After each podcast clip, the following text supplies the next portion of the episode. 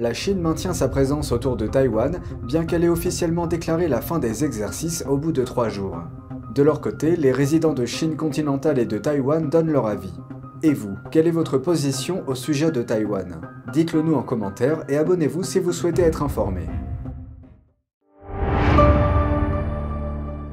Bienvenue dans Regard sur la Chine. On commence cette émission par le sujet des exercices de la Chine autour de Taïwan.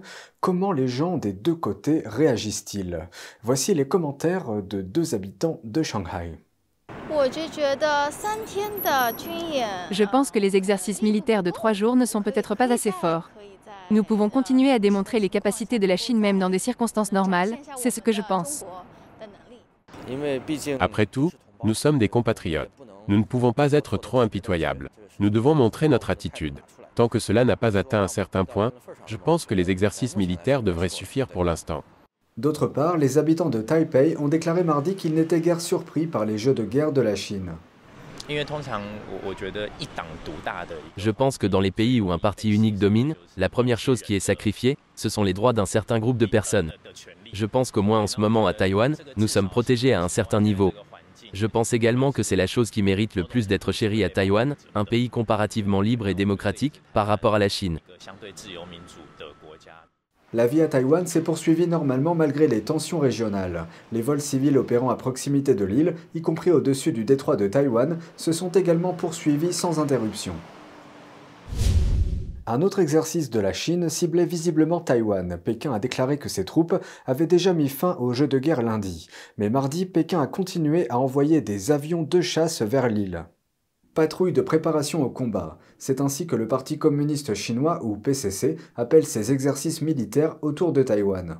Le ministère de la Défense taïwanais affirme que plus de 90 avions militaires du PCC ont effectué des missions autour de l'île lundi, et qu'il a repéré 9 navires chinois et 26 avions dont des chasseurs effectuant des patrouilles mardi en fin de matinée.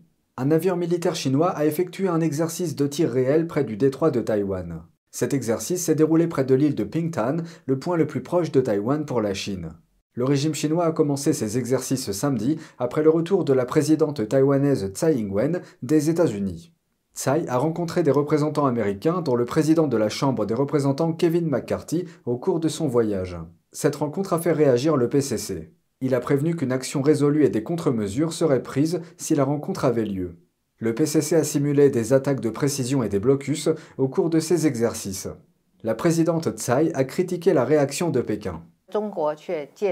La Chine s'est servie de cela pour lancer des exercices militaires, provoquant l'instabilité à Taïwan et dans la région. Ce n'est pas une attitude responsable de la part d'un grand pays de la région. Le ministre japonais de la Défense a dénoncé mardi les exercices autour de Taïwan. Il les a qualifiés d'entraînement à caractère intimidant visant à prendre le contrôle de la mer et de l'air autour de l'île. Parallèlement, les États-Unis et les Philippines lancent leurs plus grands exercices de combat depuis des décennies. Les exercices comprennent des tirs réels, le naufrage d'un navire cible dans les eaux de la mer de Chine méridionale et du détroit de Taïwan avec une frappe aérienne coordonnée et un bombardement d'artillerie. Ces exercices risquent d'irriter le Parti communiste chinois qui a mis en garde contre l'intensification du déploiement militaire américain dans la région un diplomate chinois a envoyé un courriel au bureau d'un membre du Congrès américain attaquant l'un de ses projets de loi. C'était au sujet des prélèvements forcés d'organes sur les prisonniers de conscience organisés par le régime chinois. Voici les dernières nouvelles. Le New York Post a parlé de l'email. Il a été envoyé au bureau du député Smith un jour après l'adoption par la Chambre des représentants de son projet de loi contre les prélèvements forcés d'organes. Ce projet de loi vise à condamner, à enquêter et à punir les responsables du PCC qui pratiquent le prélèvement forcé d'organes. Le responsable chinois Zhu Zheng a qualifié le projet de loi de ridicule et a nié que le régime se livre à des prélèvements forcés d'organes. Pourtant, de nombreux experts indépendants ont conclu que Pékin assassine effectivement des patients non consentants en leur prélevant leur cœur, leur foie, leur rein ou d'autres organes. Les organes sont vendus dans le contexte d'un commerce de transplantation très lucratif. Le député Smith, qui travaille sur cette question depuis plus de 20 ans, a récemment expliqué ce qu'il a découvert à ce sujet. Anywhere from 60 to 100,000 young people, average age 28, are murdered by Xi Jinping every year to get their organs. That on average, it's about two to three organs per person and uh, per young person. They prey upon the Falun Gong, for example, because they are so healthy. Le Falun Gong est une pratique spirituelle de méditation qui vise à s'aligner sur les principes de vérité, compassion et tolérance. Joe, le fonctionnaire du PCC qui a écrit le mail, a confirmé la persécution permanente de cette pratique spirituelle par le PCC. Il a écrit que les pratiquants spirituels citent des allégations orchestrées selon lesquelles le régime chinois les maltraite, ainsi que les Ouïghours, majoritairement musulmans, de la province du Xinjiang dans le nord-ouest du pays. Cependant, un commissaire aux droits de l'homme de l'ONU déclare, je cite, Le prélèvement forcé d'organes en Chine semble cibler des minorités ethniques, linguistiques ou religieuses spécifiques placées en détention, souvent sans qu'on leur explique les raisons de leur arrestation ou sans qu'on leur remette un mandat d'arrêt, et ce dans différents endroits. Outre le projet de loi de Smith au Congrès, le Texas est le dernier en date à prendre des mesures. La semaine dernière, l'État américain a adopté un projet de loi visant à empêcher les Texans de se rendre complices, à leur insu, des prélèvements forcés d'organes. Des jeux de guerre nucléaires cette fois-ci. Le commandement stratégique américain a donné hier le coup d'envoi de Global Thunder, son exercice annuel de commandement et de contrôle nucléaire. Il y aura une augmentation des vols de bombardiers pendant cette période. L'ensemble du commandement stratégique des forces armées américaines y participe, ainsi que le Royaume-Uni. Le commandement stratégique déclare, je cite, L'objectif du GT-23 est d'améliorer la préparation nucléaire et de garantir une force de dissuasion stratégique sûre et fiable. Les responsables notent, je cite, Il s'agit d'un exercice annuel et non d'une réponse à des actions menées par un pays ou d'autres acteurs.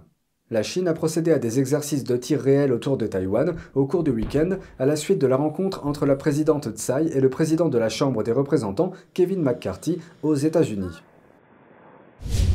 La Chine montre-t-elle des signes de compromis?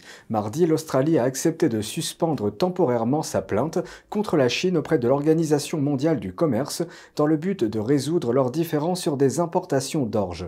Dans le même temps, Pékin a déclaré qu'ils examineraient pendant 3 à 4 mois les droits de douane imposés sur l'orge australienne, une décision prise en 2020. Son ministère des Affaires étrangères a déclaré qu'il était prêt à renouer des relations avec l'Australie à l'avenir. Mais Canberra a maintenu sa position ferme envers la Chine. Nous avons clairement indiqué que nous pensions que les mesures prises par la Chine concernant l'orge n'étaient pas justifiées.